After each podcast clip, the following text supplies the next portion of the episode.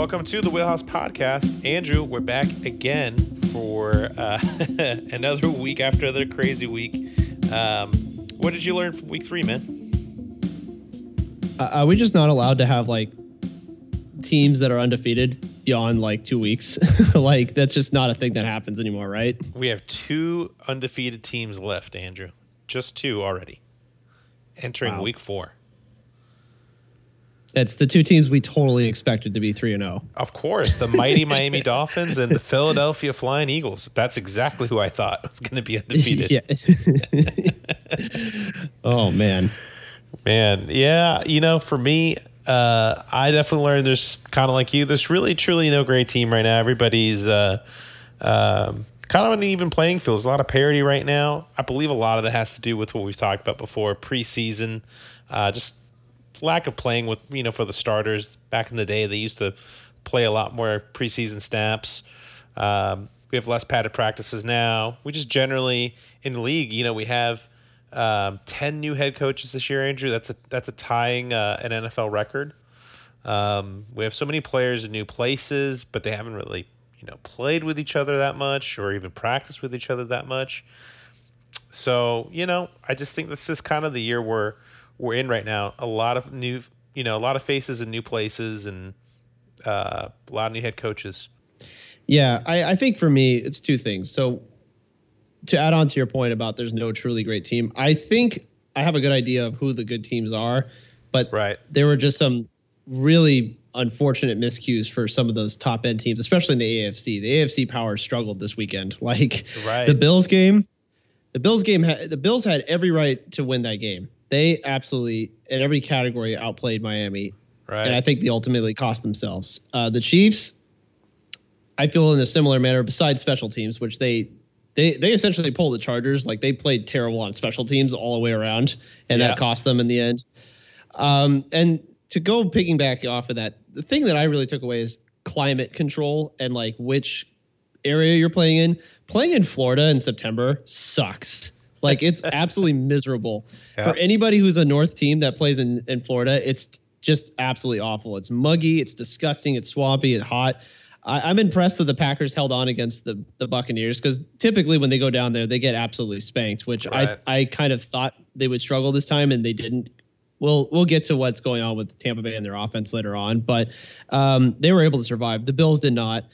Uh, it's just – it's. It's going to be the same thing, though, in December when these teams have to go travel north and they have to play in Buffalo. They have to play in, in Green Bay or wherever, you know. It's like it's just it's all about climate. And in early September, it's such a mismatch sometimes when you go down in areas like that where it's just still it's in that sort of like level of humidity and heat. And it's just something you can't really practice for. Right. So that, I think that's something to consider as well. Is it is it trying to, you know, make up for the fact that there's no preseason for a lot of these players? Absolutely. But it's also, it's definitely weather related.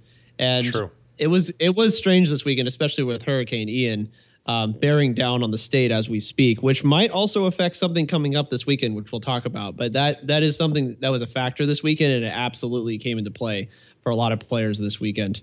Certainly something to keep an eye on going forward, especially as we head towards the playoffs, we get winter seasons. I'm sure when Tua goes up to Buffalo and plays in Buffalo, it'll be a little bit more difficult than playing down in Miami.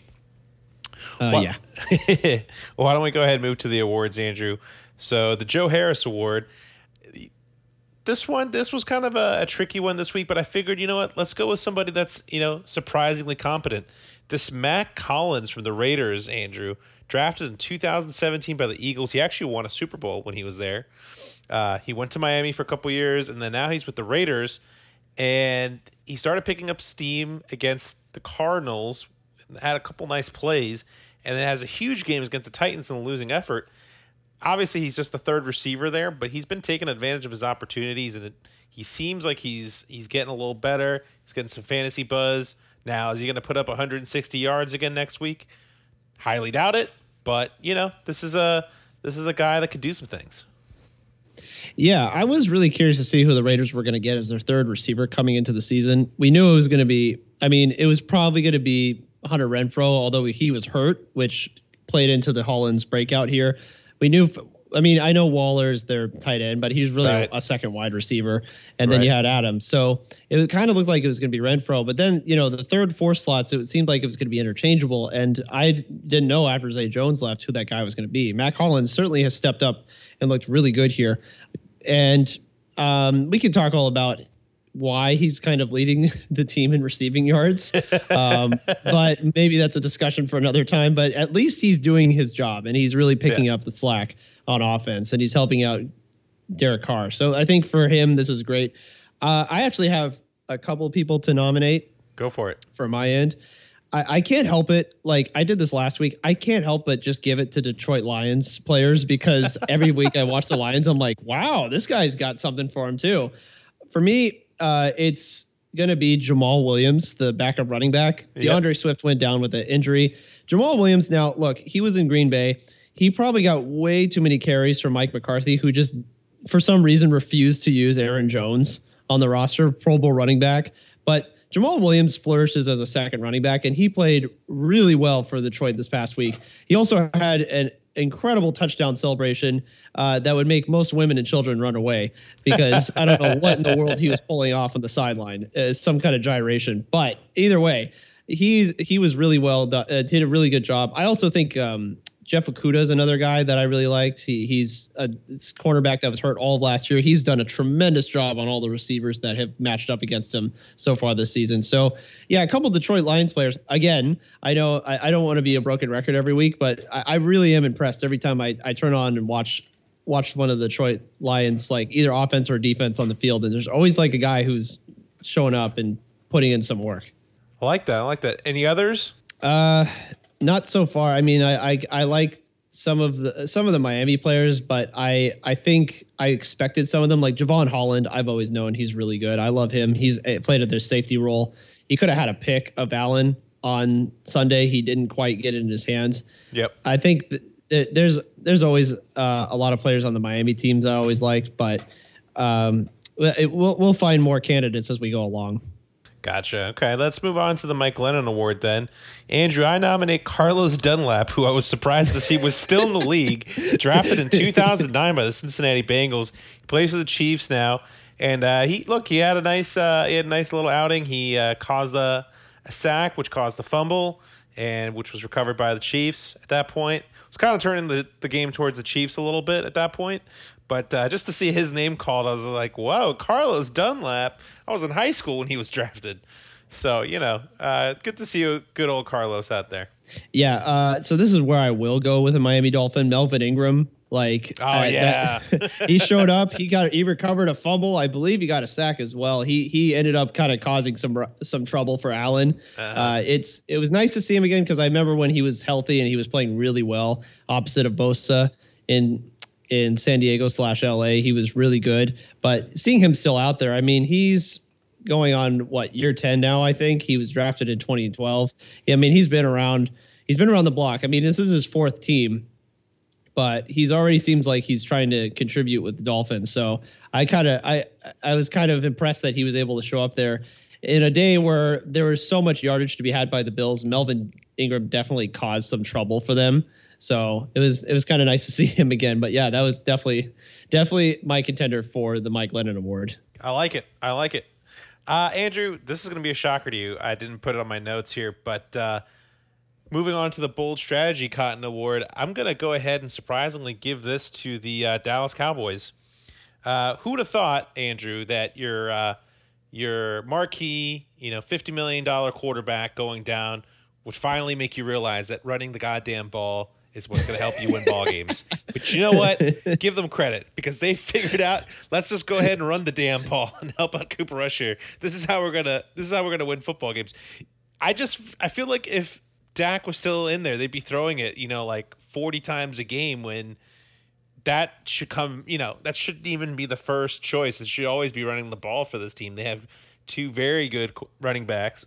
Um, but look, they're managing really well. You know, they I know they've uh, beaten the lowly Giants and, and all that, but look, they're two and one after their quarterback going down in game one, and we thought their season was over. They're two and one right now, and they get the Commanders, and we'll talk about them a little bit later. But you know, things are looking pretty pretty bright for the, for the Cowboys right now. Yeah, it's always funny when limitations like that kind of force you to do something else. Like I remember, force you to be smart. Yeah, it forced you to actually strategize. Yeah, yeah. Um, remember, like uh, I, I'm not saying this is the like a parallel case, but it's it just reminds me of this. Uh, when the Saints, remember when Bru- Drew Brees like broke his ribs and Teddy Bridgewater came in, right? And they went four, and they went four and zero because they're like, well, we could run the ball, and we could play defense, which yep. were actually really the strengths of their team at right. the time. Right. But they, but then Brees came back and they're like, all right, well, we're gonna start tossing around the yard. It's like Brees is old. I don't think you should be doing this. Right. Like, right. It's it's so it's it kind of felt that way. It's not saying Dak isn't a good player. Like, look, I get the whole na- the narrative is going to be like, well, what, what you know, why why have Dak then? It's like Dak is a good player. The problem is is when they're throwing fifty goddamn times a game, like you're saying, and they have like uh, their offensive line actually played really well. Like Tyler Smith actually played pretty well yesterday in run blocking. Like I was kind of impressed that he came out and was as strong as he was, but. Like, yeah, that's the thing. Like, they they absolutely just seem to refuse to understand that they have two really good running backs on their roster. And I still want them to keep giving the ball to Pollard, man. Like, I really believe right. in Bernard Pollard. And they're still just making the Zeke thing. Like, I think – I really think that it should be the other way around where, like, Pollard should be getting the majority of carries and, like, Zeke comes in to, like, be the third down back. That's just my – I mean, that's how I'm going to be spitballing it. But, you know – It's it's kind of a pipe dream, but I, that's I, I do agree with that. That is pretty funny how that ended up working out for them. Yeah, and you know, even I think back on podcast number one or two of or week one, week two podcast, we brought up Tyler Smith saying, "Look, this guy can run block. That's the one thing mm-hmm. he can do pretty well." So again, it's it's kind of like you would think more coaches would manage more towards their strength, not like forcing stuff to happen. But hey, what do I know? Uh, been terrible at picking these games so far, but hey, but hey, Cowboys bold strategy there. Uh, let's go ahead and go to Cowboy Joe West, Andrew. You know, I was kind of uh, I was having a hard time finding some really egregious one, but I did see uh, if you happen to catch the Rams and Cardinals game, I didn't happen to catch it. However, I did see on the first punt of the game, uh, Rams punt over to Rondale Moore, and the ref throws a flag right at the ball, which causes Rondale Moore to, to muff it. Um, it doesn't get any better than that. So I, I haven't found a clever nickname for Adrian Hill's crew yet, but uh, man, that was uh, that was something else. Yeah, that that was pretty bad. I actually have one again, not in the N F L. I have one in the N C double A. Would you like to hear mine? Oh, please.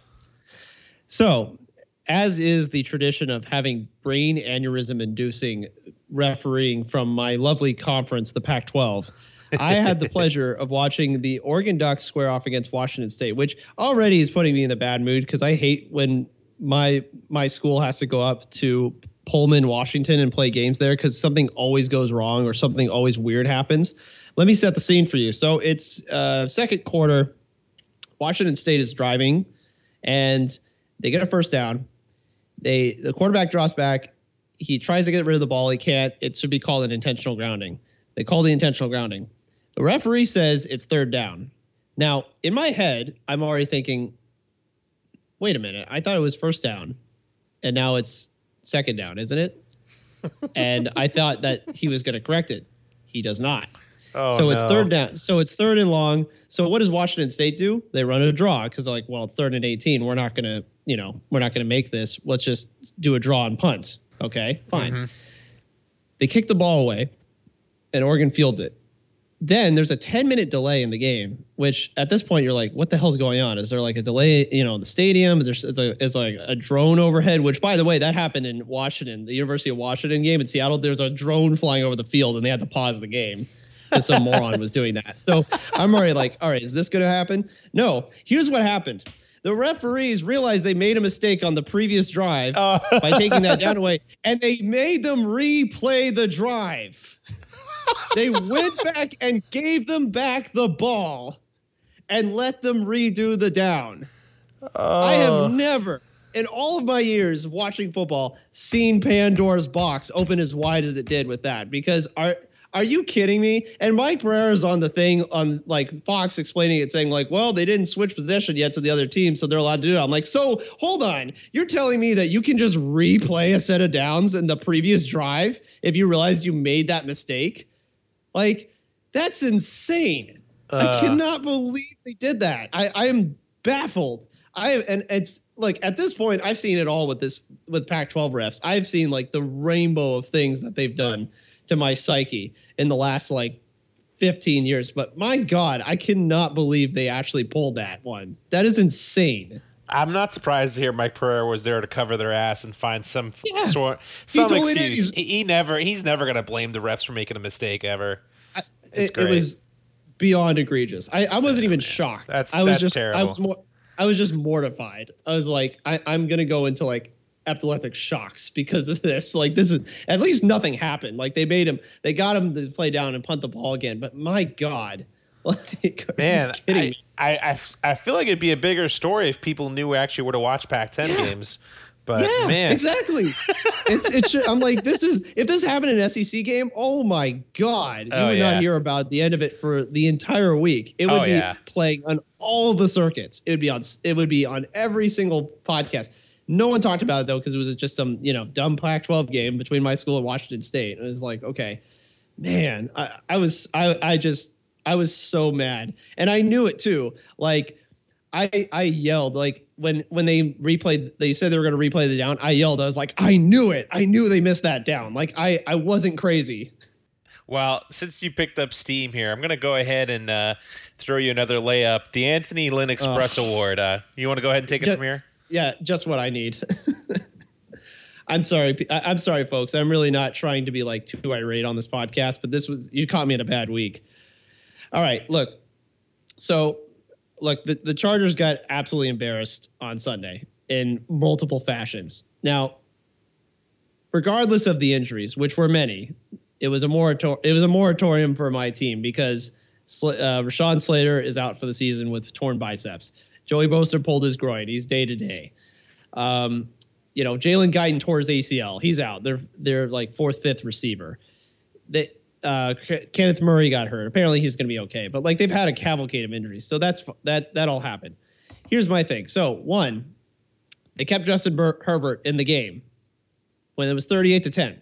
Herbert, who has a rib cartilage injury and has been getting hit in the, during this game and clearly does not look okay, is being kept in. So understandably, that's pretty questionable. So afterwards, the media, the beat writers, kind of went after Staley and asked, well, what's going on here? And Staley's excuse was, well, Justin Herbert wanted to stay in the game and be with his teammates. What, like, what in the world convinces you that this is the right play in terms of keeping your franchise quarterback, your guy, one of the top five quarterbacks in the league out there for any reason during a blowout when you have a whole season to play in front of you, you have fourteen more games to play in front of you, and you're keeping him in. And also, he said that this is part of their long-term strategy. What? like What I, strategy? I What strategy? I Like, look, I got to launch it. Well, okay, I got to launch into a couple things. Here's what really miffed me about it and what makes me really upset. Like, I know you and a lot of other people have had your qualms about Staley and his methodology of going for it on fourth downs and being aggressive. Like, that's fine. I I'm I will fight for it, and I will understand it. There's two things that have happened this year that have really baffled me. One, they've kind of stopped doing fourth down plays. Like they've stopped going for it as fourth yeah. on fourth down as much. And I get it. They have better, better quote unquote special teams and defense this year. But the whole point of last year was that they, the strategy was we have Justin Herbert. He's a great quarterback. We dare you to stop him. He's a weapon. That was the whole strategy behind it. And a lot of times it worked. It didn't always work. And sometimes the positioning on the field and when the situation called for it wasn't appropriate. But most of the time, I agreed with the methodology behind it. They've stopped doing that this year.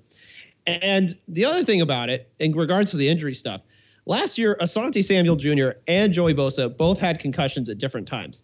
Asante had like two almost back-to-back, and they said, all right, we need to keep him out for a while so that he doesn't get a third one because that's really serious. Bosa got cleared to play against Cincinnati against this in that Cincinnati game. Staley kept him out out of precaution because he thought I need to make sure his long-term health is kept in check and in consideration. And we need him later in the, in the season. They ended up winning that game, obviously. And I thought that's, that's a great idea. Like I'm, I've never seen that kind of foresight from the coach. And this is like the polar opposite. Where did Brandon Staley go? Like what I, I, I like, you can say all you want about him being incompetent last year for various reasons. This is a different level of incompetence. Like, I don't understand what in the world is going on with him. And it just absolutely mystifies me as to his methodology of why he thinks that it's appropriate to keep Herbert in these games when the games are clearly out of hand and you're risking his health. I just, I, I'm, I'm completely mystified. And my only thought is that somehow ownership lobotomized him over the offseason and told him, stop, stop doing this. We need to keep, we need to keep the Anthony Lynn Express going, sir. This is how our franchises run. Like, I, I have no explanation for this beyond that. And that's just a conspiracy theory. Before we, before we move on, are you in or out on Staley going forward? If this version of Staley, I'm completely out. You can't do this. This is inexcusable. Like, you can't risk the long-term health of your players and expect to do this. And look, I have to admit it, the defense hasn't gotten better. I get guys are out, but like, this sucks. Like, this is yeah. not helping. I can't help it. This, this is not optimal. This can't happen. And the other thing about it too, is like, I will say this is like the fourth or fifth time that this team has just gotten completely outplayed by another opponent. Like, they got blown out by Baltimore last year, the Texans last year. Um, like, there's just times when they just look completely lost, and it's like, what happened to the game plan here? And yeah. that looked like that against the Jacksonville Jaguars. So look, last versions of Staley, I had ho- high hopes for, and he was learning from his mistakes and he was going to do well. This version of Staley, I mean, it might as well be an Anthony Lynn clone. Like, I don't get it, man. Wow. Wow. Yeah. That strong I, comments, man. Strong comments. I, I know it turned real quick, and I know yeah. I'm a little bit, I'm no, a little no. bit robbed. But like, it, it's it's just it's I, you're in the right. I just try. It's true. Yeah. I, you're in the right. I, I didn't yeah. understand why he was out there. So I think we're on the same page there with who's on the Anthony Lynn Express this weekend. We'll uh, wrap up yeah. the awards with with our favorite guy, Jeff Fisher, the football guy. Yeah. You know, for me, uh, I wouldn't say that the Chargers were lackluster, but uh, if you want if you want lackluster, go no further yeah. than Washington, D C and the commies. Oh, because, yeah. I mean, okay, first of all, your owner is he, he's stuck on Elba, okay? He, he's with Napoleon on Elba Island, all right? Number two, you have a head coach, didn't change any of his staff or anything like that. He's not even in mentioned, uh, mentioned being the hot seat. Um, Carson Wentz, he's just out there just like, ah, how much just, how much just do whatever. This guy's completely just unhinged out there. Uh, just, you know, I just feel like this is a, a team with a bunch of guys with backward caps, and uh, the, you know, they're they're going to be lucky to be a game below five hundred at best. Uh, like, the the stat that told me everything was when it was the middle of the third quarter, yeah. and they showed the passing yards, and it was th- Philadelphia Eagles three hundred twenty-three, Washington Commanders minus one.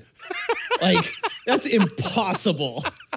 That is absolutely impossible. You cannot even try to have a stat like that. Uh, Nine sacks on our boy Wentz. Like, he just, he was a beanbag. Like, he got absolutely tortured on Sunday. Uh, I, I absolutely brutal. Offense for Eagles looked great. Defense just absolutely kicked him in the shins. It was bad. And the first points they scored was a safety. Like, that's uh, how they got on the board. That's the only way they got well, on the board. I guess betting against the Commanders for the rest of the season will be pretty fun. Uh, yeah. Is what I would say.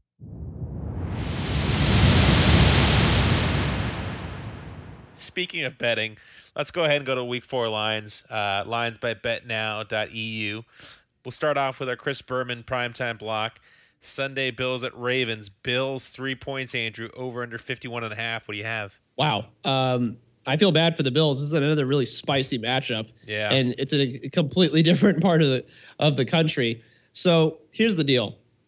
I think the Bills, in every way, which respect, should have won that game. Right. Obviously, I mean, Ken Ken Dorsey certainly believes they should have won that game yeah. on Sunday.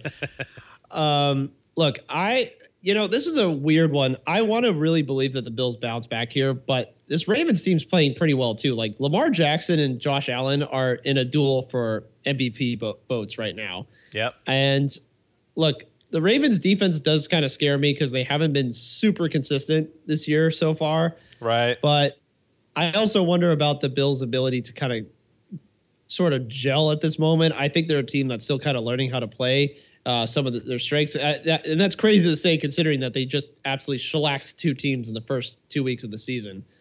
But right. I, I can't believe it, but I kind of feel like I'm going with the Ravens in this matchup. Like, I think they're going to c- cover, and I think I would take the over in this game. I think there's going to be a lot of points, but I, yep. I kind of like the Ravens at home. I'm with you, actually, one hundred percent. And I wouldn't have said that a week ago, but you have Poyer down now for the Bills. Mm. You have Oliver still out. You have Phillips out now. A lot of the defense is, especially on the back end, I mean, they're just dry. I mean, I think they, if I heard correctly, they got Rhodes, Xavier Rhodes, to come in, basically. Mm. And, mm-hmm. I mean, I'm not saying he's terrible, but, you know, he they're, they're just trying to put bodies in there at this point. And yeah. on the flip side, this might be a hot take to say, but this is actually what I believe. Lamar Jackson's playing better than than Allen is right now in the totality of the season so far. Lamar's been playing better, I think. Um, and I expect him to outplay um, Allen on, on Sunday. Yeah, I mean, I don't know. I, I don't know if I go so far as to say that he's playing better than Allen. I still think Allen's a freakish alien. I will say, I mean, Lamar's had an incredible season from a fantasy standpoint, for sure. Like, he's been amazing on the ground and in the air. But, yeah, that secondary for the Bills is so beat up. I, I think Lamar has every right to take advantage of that on mm-hmm. Sunday. Yep. And I think that's what's going to do them in eventually. So that's this is going to be really fun. I mean, the Bills. I mean, the Bills' schedule was going to be tough. We all knew that, and I think right. that's something that they have to reconcile going forward. And I think it's just unfortunate they have to do this right after that just absolutely brutal game down in right. Miami last week. Oh yeah, absolutely, yeah, absolutely. So I think we're in agreement there. This next one is very spicy. Sunday, Jags at Eagles. Eagles, six and a half, over under forty-eight. Andrew, who would have thought in week four, primetime block would include the Jags and the Eagles, and this would be a saucy matchup. What do you got? I love it. Uh, I I think this Jaguars team is real. And I'm not just saying that because they absolutely obliterated my team last Sunday. Like, Trevor Lawrence looks great. He is in rhythm. He's comfortable. He's playing well. He's hitting his spots. James Robinson, who's the doctor that worked on his Achilles? Because that guy needs to get more notoriety. He's did an amazing job on his Achilles because James Robinson looks like for rookie, rookie year James Robinson. He may even look better than he did his rookie year. He looks awesome. The defense, I mean, look, Trayvon Walker and Josh Allen is a nasty one two duo at defensive end. This defense has some real pass rushing power. I still really love where this Eagles team is playing. I think the Jags can cover. I still think the Eagles ultimately end up winning because six and a half is a lot against this Jags team, which, again, I can't believe I'm saying that. But I love I love how the Eagles are playing. I think they're going to pull this game out. Uh, I definitely take the over. There's going to be some really good offense in this one. And just I, it's just so funny how this is such a legit matchup. I think this is going to be the biggest challenge the Eagles are going to have because here's here's kind of a big stat from the past couple weeks with the with the uh, Eagles, Andrew. So in the past two weeks here, the Eagles have not scored a single point in the second half. Hmm. Okay. They mm. haven't scored a single point in the second half. Uh, now in the Lions game, they did, but that was a very close one. They they let the Lions back in, right? But since then, in weeks two and three, they haven't scored any points in the second half. I don't think that formula mm. is going to be successful versus the Jags. I, I just get the feeling that's a team that's going to keep coming, especially on offense. And uh, I, my worry is for the Jags, if they're going to win this, they're going to have to be able to deal with all those receivers. Look, the one thing I'll say for the Eagles overall, just like as a team overall, man, they have good skill position players everywhere, up and down mm. the offense yeah. and the defense. And oh, yeah. give Hurts a lot of credit. He's been playing really, really well. But I'm looking forward to seeing this game because I don't. I think they're going to have to score to win this game in the second half. So uh, I'm not sure who wins, but I definitely love the Jags to cover here, and I'll I'll take the over here. That's a good stat. That's that's a really good stat by you. It's not. I have, I I I no one's mentioned that too. That's that's a really good point. Well, you're gonna have to score against the Jags in the second half. That's what I think if you're gonna want to uh, cover and win. So if you want to accomplish yeah. both. So, um, but let's move on to another spicy one. This one I think is a little tricky. Mm-hmm. Sunday night, Chiefs at Bucks. Chiefs two points over under forty-five. What do you got?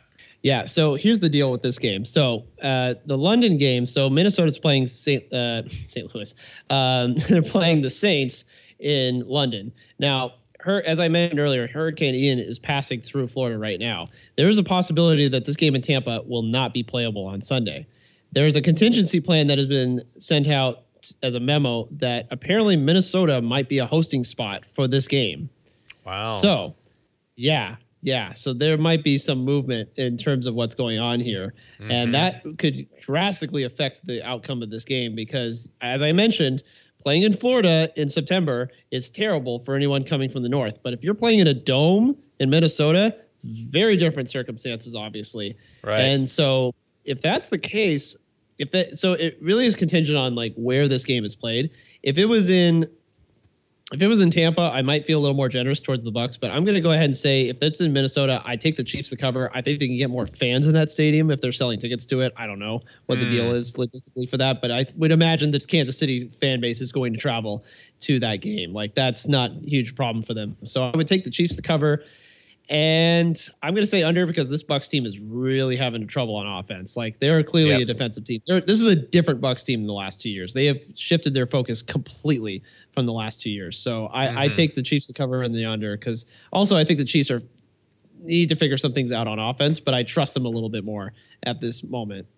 Yeah, I, I'm in agreement with you. I'll go ahead and take Chiefs and the points and, and the under as well. I just think Tampa has too many injuries right now on offense. We'll be looking back in maybe another four weeks and see Tampa's really on a roll and start, you know, really, you know, riding with them, but not Not for a little while here. They just have too many uh, injuries on the offense. But for that under, that defense is still looking awesome. Uh, yeah. and, and the Chiefs, they're having, they're working out some kinks here. They're having some struggles. It does seem like to me, Andrew, if you can manage to take out Kelsey, which the Bucs may be able to do, it, it makes it a little pedestrian for the Chiefs.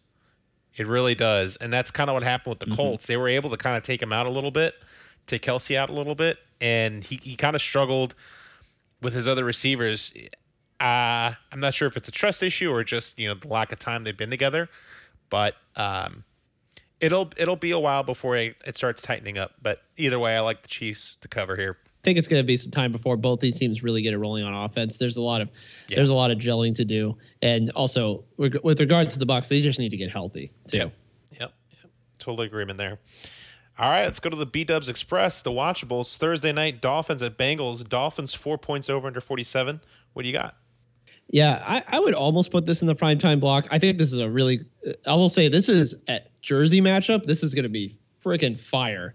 If the Dolphins come out – if the Dolphins come out with their teal uniforms and match with the Bengals' white tiger outfits on Thursday, this is going to be an absolute fire kit from both sides. So I'm already looking forward to that. As far as the game itself, you know what? Look, this Dolphins team has played well. Their defense has played well. They've game planned very well. They've really owned the fourth quarters that they've played this season, and they've done an excellent job in the second half. I think this Bengals team is ready to kind of bust out and really do some things, and I don't know how Tua is going to respond on the road in this environment. I know he did really well in Baltimore. I like this Bengals defense a little bit more than I did the Ravens defense to adjust to some of the things that Tua's doing. I'm actually going to go ahead and take the Bengals in this game. Oh, and I think they're going to cover. And I also, I'm going to say the under. I think, I think this is the first game that Tua is really going to struggle. And I, I, I saw some things like, I mean, like I said, they, they had the ball for less than twenty minutes on Sunday. Yeah. Like they got completely outplayed on, on, really on, on offense versus the Bills defense, which is cra- crazy considering the secondary issues the Bills were having. But in this game, I, I just think this Bengals team is starting to kind of get it back together. I see the offense gelling a little bit more, and I think they're going to do a lot of good things on Thursday night. I really like the Bengals in this matchup. Nice. Okay, I like it. Ballsy, I'm in agreement with the under. I'm still going to go ahead and take the Dolphins here. I I am not uh, as high on the ba- or on the Dolphins as everyone else. I think a lot of the success they've had recently is mainly to do with the defense, especially mm-hmm. last week. But I don't see a lot of the issues that the Bengals have had solved yet. I mean, yes, they beat the they beat the Jets last weekend. That's the Jets. Uh, I'm not sure. That's that's one of the few matchups Zach Taylor is not going to be a huge disadvantage at, facing another head coach. Um, so Do I feel good about taking the Dolphins? Would I bet it? No, but I'll go ahead and take the Dolphins here. But I agree with the under.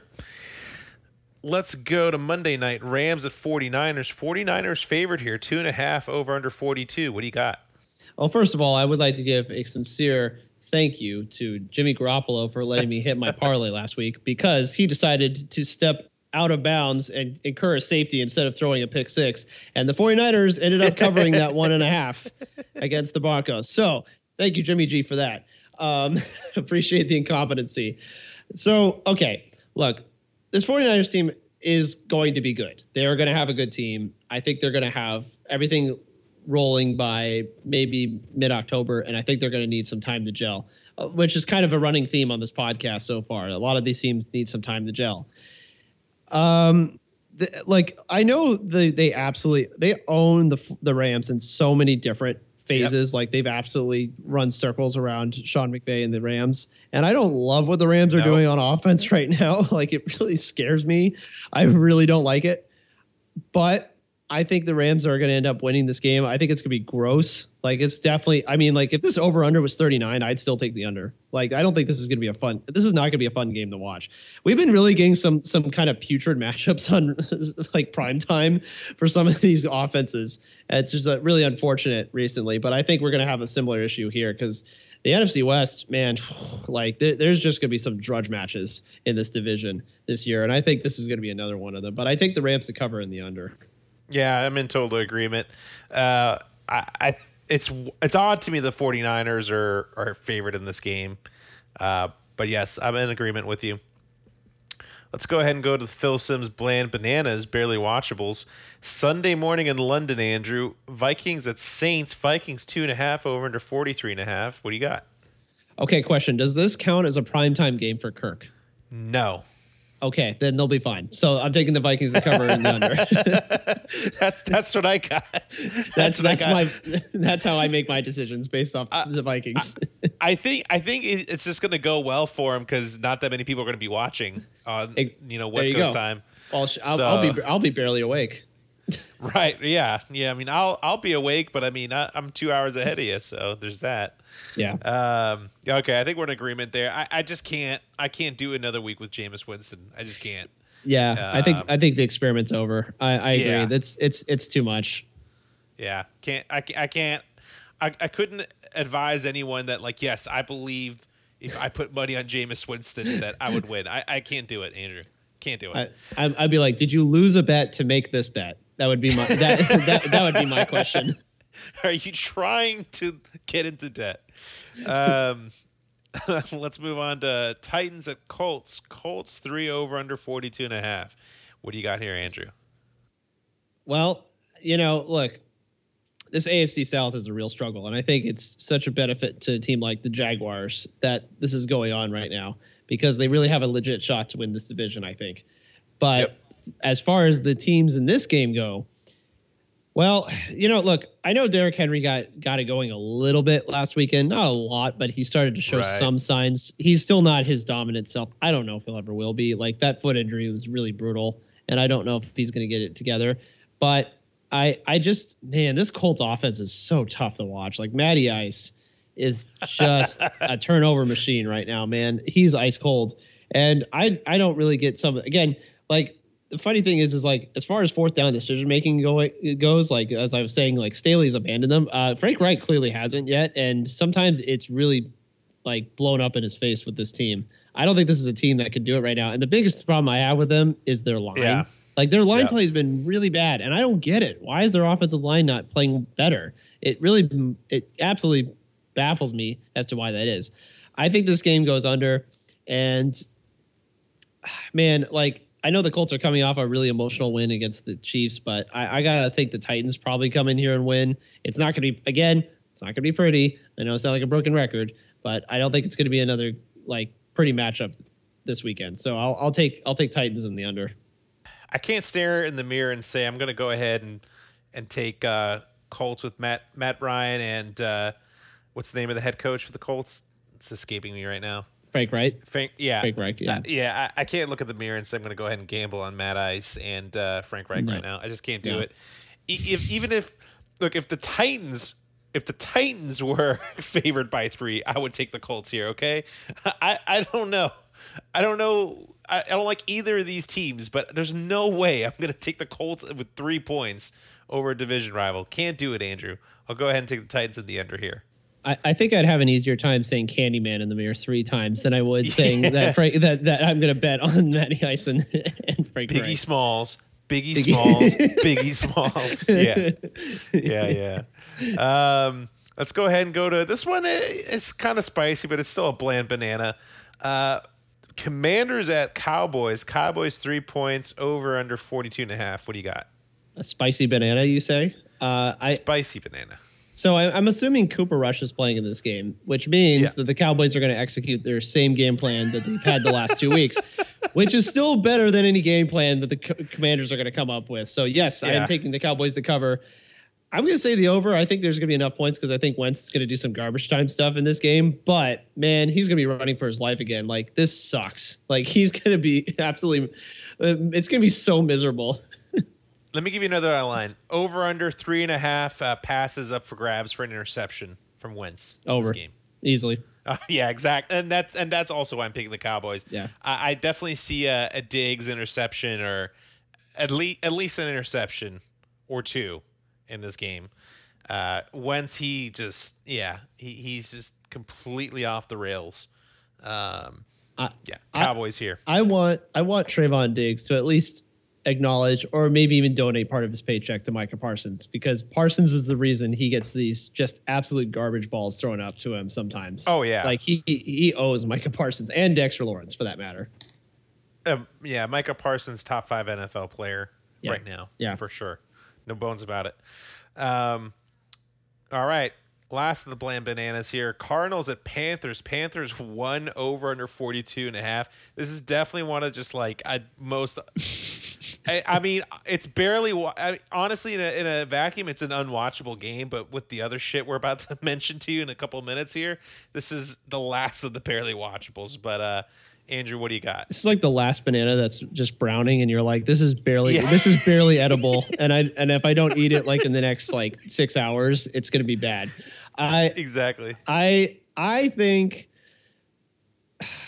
Look, I don't want to put too much stock into the Panthers. They're just kind of this like middling team for me. I, I'm actually going to go with them in this game. Um, I, I, I just cannot stand to watch this Cardinals offense. It is like so painful to watch them play on offense. The Panthers, at least I'm like, well, you got some skill position players. Maybe McCaffrey will do something.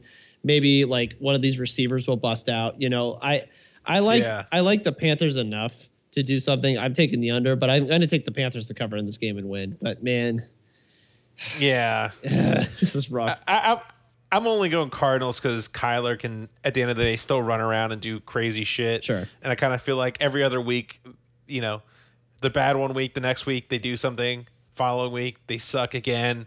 This is probably the this is the kind of opponent they typically play well against. You know, so I'll, I'll go ahead and take the Cardinals here, and I'll take the under with you. I, I feel good about the under. Yeah. Uh, but yeah, either team I don't care much for. Ba- Battle of Battle of Oklahoma Heisman winners too, I guess. Yeah, that, uh, but it sure doesn't feel like it. No, it sure does not. All right, bridge to nowhere. Sunday, Bears at Giants. Giants three points over under thirty nine. What do you got? I, this is like Bears Texans last week. Like it's I, I, I don't even know, man. I look, this Giants O line not good. Like it's it's I feel bad for Daniel Jones. He was absolutely miserable on Monday, and I don't think most of that was his fault. I'm actually going to give him like a benefit of the doubt because this offensive line was so bad. I think so bad. Th- this this Bears team. Evan Neal they drafted terrible. Yeah. Fucking terrible. I well, like Andrew Brown, Brown, like every the the whole Gettleman era was just absolutely destructive for oh, this team, awful. And I feel I I feel kind of bad for Giants fans for that. But like, look, this Bears team, this is gonna suck because they're gonna go three and one, and like this is gonna be this thing where it's like, oh look, they got a they got a shot. And it's just like they've had the just softest schedule, and some of the incompetence, like that 49ers game, obviously. Like that was just offensively incompetence from the 49ers in the second yeah. half. But man, the, the the draw they've had from their schedule is so damn lucky. I, I think they're going to win this game, and I think it's going to be an under. I I want to believe more in the Giants, but I just can't with this offensive line. It's so bad. And I think Brian Dable is going to be tearing his hair out all. Well, actually, excuse me, he doesn't have any hair. So maybe he'll be tearing out his, his chest hair because, like, it's going to be so bad watching this offense function all year. And it's not yeah. his fault. I think he's a good head coach. I just think he has nothing to work with on offense with the Jets. Oh, yeah. It, it's it's a limited roster, but uh, I definitely – I see an, another Surface Pro coming his way in the future. Uh, but, yeah, I'll go ahead and take the Bears and the under here as well. Uh, let, let's keep let's keep going on the yeah. bridge to nowhere, Andrew. Seahawks at Lions. Lions four and a half, over under fifty. What do you got? Oh, man, come on. Let's go, Lions. This is it. I, I think they're actually going to cover this game, and I think they're going to go. Yeah. I actually think they're going to go – I think they're going to go over. I think they're going to score a lot of points. I think the Seahawks can do some things on offense. Not a lot, but I think Geno is, like, fairly confident. I think they're going to do a few things like throwing to their tight ends, but I really like this Lions team, man. I I, th- I feel bad. They I think they should have won in Minnesota last week. Uh, just did the end of game just didn't work out for them. They missed a field goal and then they gave up the touchdown pass to Kirk and they didn't have enough time. But I think they yeah. are legit going to win this game, and I think they're going to look good on it. Like their offense has looked really good, like legitimately really good on. And multiple facets. So I, I like him here. I like him to cover, and I think I'm going to actually take the slight over.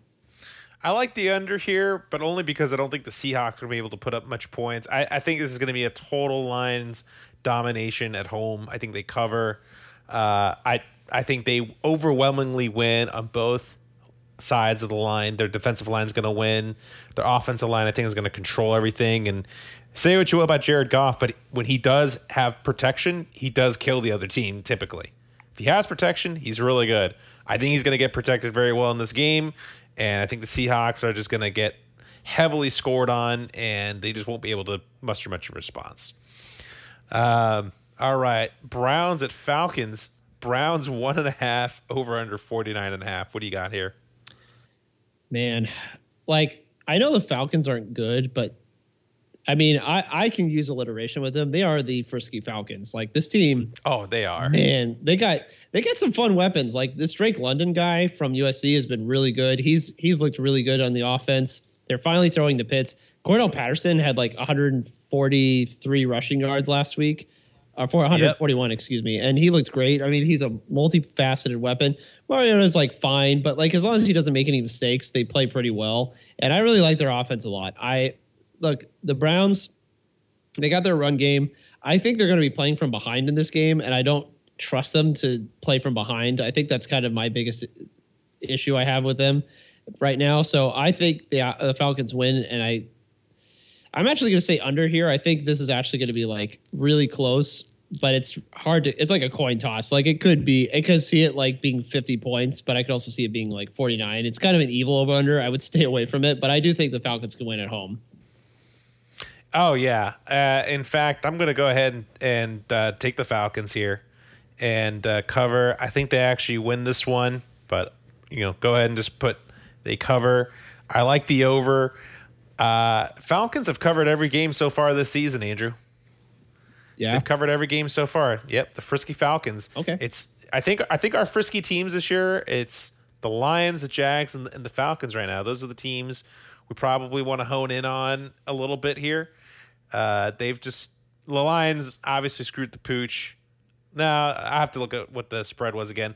But the, the Falcons, they've been covering every week, and besides week one, the Jags have been uh, pretty much covering everything. They were in position to cover week one. They just kind of blew it. Uh, but I think those are those are our frisky teams this year.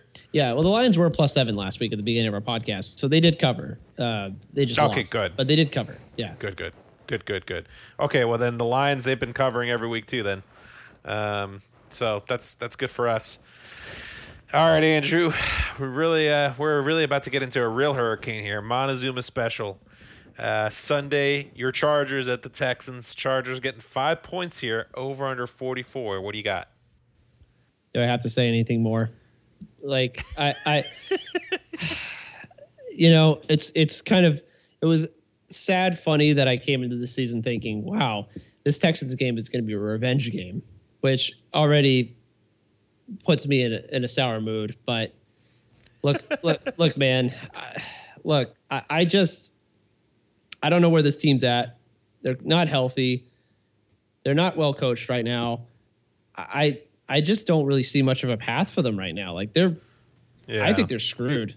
Like I really believe that. I hate saying that in week four, but like, especially with a team with this, this much talent, this much talent, this team with all these different, like all pros and pro bowlers and all this stuff. Like, yeah, it just, it doesn't feel good, man. Like I, I mean, I really don't want to say like the season's over because it's not. There's fourteen games left, but it just does not feel good, man. I, I don't like it. I, I don't. I think the Texans cover, and I think they win. I think the Texans win this game, wow. and I'm taking the under. I don't trust the. I just don't trust. I don't trust the Chargers right now. I don't. I straight up don't. They yeah. they, they they look lost. They sound lost. They look yeah. lost. They're physically just completely beat up. I can't. I can't take it. Honestly, I can't trust them right now. Oh, I, I gotcha. I gotcha. Um, I'm going to go ahead and I'm not going to say that the uh, Chargers lose, but I definitely like the Texans to cover here big time. Mm-hmm. I love that uh, for the Tex. Listen, I'm going to call it the Lovey Smith special. They cover, and guess what? They still find a way to lose, so they get that first overall pick and yeah. screw up uh, Bryce Young's life too. So, yeah, probably. Yep. Dude, they, they have this to perfection. They have this to perfection. They look, I'm going to look at their, their stuff. Okay. They covered week one. Uh, they, let me, let me check some of these spreads, but I'm pretty sure. Yeah. They co- they covered week two. And then let's see last week, they may not have covered last week with the Bears. Let me look at the was spread. It two, was it two and a half? If it was two and a half, they didn't. Let's see. Yeah, it depends on which sites. Uh, so Caesars had it at three. I don't remember what BetNow had at the time when we went on, but yeah, so still, you know, like they're they're in every game, right? They're pre- they're in every game, and they still find a way to lose. Like Lovie Smith gets them there, and then all right, it's been fifty-five minutes. Time to get Bryce Young. They fuck it up, so that's why I'm not sure. I'll go ahead and take the Chargers to lose straight up. But uh, Texans to cover in the under for sure. Yeah. Uh, and like you said, right now, I can't really trust this team for a myriad of reasons. Yeah. Uh, all right. Sunday, Jets at Steelers. Steelers, three and a half over under forty and a half. Okay, here's my other frisky thing for the year, Andrew. Mm-hmm. Anytime the Steelers are in a matchup against another shitty team, let's go ahead and take the under. Every time.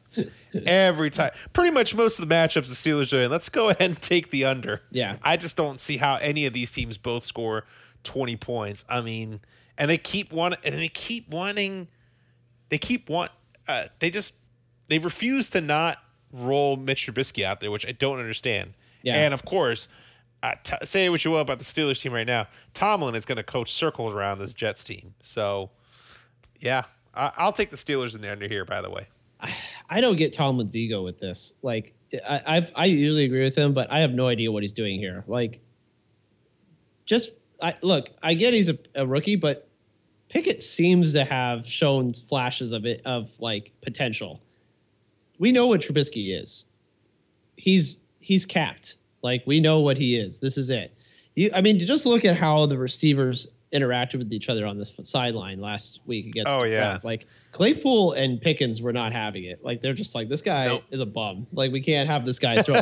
This guy cannot throw to us anymore. You say what you will about, you know, about their ego or whatever, and I get it. Like receivers could feel that way, but also I think receivers to a point could just be like, this guy is not throwing me catchable balls. Like this sucks. Yeah. You know? Yeah. And that's that really that really hurts your your chemistry as an offense. So I yeah, I I, I'm going to go ahead and take the Steelers in the under here too, but man, this is, this has got to be the last week they have Trubisky out there. There has to be. This can't go on any longer. You know, I, I, I think, I think he's just doing this, Tomlin. One, obviously he sees what he has in Pickett in practice, right? And the, very familiar with this player. I think two is also like, this is not a season that they're really going to be a contender. Sure. It, it just isn't. So why even put this guy out there? I I kind of I kind of get it. Like it just looks bad because it's M V P Mitch, you know, two-time Nickelodeon champion, but uh, or most valuable Nickelodeon player, whatever the fuck that award is called. Yeah, the, yeah, but, Nickelodeon valuable player. I can't remember, but yeah, the, yeah, the the M V P. Yeah, the M V P. Uh, but uh, it just looks bad because it's M V P Mitch. But and we always want to see the new thing we haven't seen yet. But I, I kind of get it. I, I would just wait and see. We may we may see Pickett out there pretty soon. We'll see how this Jet game goes. Yeah. All right, let's move on to the last couple here for the special. Sunday, Broncos at the Raiders. Raiders two and a half, over under forty-six. What do you got? Man, I, look, I still, I still just absolutely de- despise watching this Broncos offense. Like again, it's it's such a mess. Ru- I don't know what happened to Russ. I, I wonder if it's just like somebody sent out a photo today. It was just like Russell Wilson on the Denver Broncos, and it was a picture of McNabb when he was on the Washington Redskins. I was like, damn, that's not too inaccurate. Um, it's not. It's pretty no, bad. He, it's pretty bad. He's I, bad. Well, I yeah, but like I don't understand why he's like I get. I, I mean, part of the reason I get why he's bad, but also I'm just like this sucks. Like this was not the Russ that happened. Like even last year, even before he got hurt, it sucks. I don't know, but he. I would think that like. If they're going to have trouble scoring, at least the Raiders, I feel like, can score some points. So I at least give them yeah. a chance to win this game, and I think they cover. But man, like it's like this is really, really tough. And I this whole A F C West is it's crazy to me that it's this much of a mess. Disappointment. It's such disappointment. a disappointment. This whole division is just an absolute disappointment. I mean, I thought it was going to be more like everyone was going to be taking bites out of each other and beating each other up. I mean, this Broncos team feels like an oh and three team, and they're two and one. Like, I, I have no idea. Yeah. How, and your team, like, I know they're oh and three, but, like, I would have at least thought they would get one win by now, and I think they're going to get their first on Sunday, but, like, this has just been so tough to watch. Hopefully. I mean, I don't feel good. I don't feel good about the Raiders right now. I'm still going to take them to cover, and I'm going to take the under here. Yeah. But, yeah, I mean, it's it's it's hard to say a, an oh and three team is going to cover. But then the Broncos are definitely like, I mean, they are just not a good team. They are lucky to be two and one. Yeah. Lucky to be two and one. So, yeah, it's it's a poopy game. That's for sure. Uh, the last one here. This one's kind of fun, actually. It's just not going to be a very watchable game. Patriots at Packers. Packers, ten points. forty and a half, Andrew. I'm just going to go ahead and make it very easy. I'm going to go ahead and take the Patriots to cover here in the under. I know Mac Jones is out, but uh, that's a lot of points to be giving the Packers, who are pretty inept at scoring themselves right now. Mm, that's a lot of faith to put into Hoyer the Destroyer, who by all by all means I like him, but uh, look, I'm going to throw my way behind the Packers and say they cover. I know it's a lot of points against the Belichick team, but I just don't like this Patriots a offense. Lot of points. I know, I know, but I, I, I actually think the Packers are figuring things out, and I think they're going to be fine on Sunday. I like them to cover, and I actually like the, the um, I might like the over on this one actually in a weird way. Here's what I want though. Huh. Here's here's what I want though. I don't want to see Brian Hoyer anymore. I like him, but I don't want to see him anymore. I love you, buddy, but no, I can't do it. Who I want to see? I want to see Bailey Zapp. I want to see that guy out there. Do you know about him by any chance? Yeah, I, I know about him. Uh, I don't think Belichick wants to put him out there. I know. Uh, uh, Bailey Zapp was, for those of you who don't know him, look at his stats from last year at Western Kentucky. He was absolutely out of control last year as a passer. He had an incredible season for them last year. I really like his skill set a lot. He's probably too young to get in there, and I know he's a rookie. I just would like to see him, but, you know, I... I, I, I'm always the I'm the eternal optimist. Optimist. I'm the guy that's like I want to see right, I want right. to see the new person. I want to see someone else out there because I'm always like I'm I'm just a uh, uh, look I'm a I'm a whore for Q Bs. Like I just want like more Q Bs to get out. I probably have a little Grudenism in me where I'm just like I always fall in love with the next quarterback. But like that's kind of, that's just kind of how I am. But I hey, I, Peterman's on the market, man. The, if you want to sign him to the Chargers, that's true. He is. That is. If Chase Daniels isn't getting out there, let's get the Peterman out there. Let give give uh give the iPad to Herbert for a couple minutes. All right, I've said my piece. I think. I think so.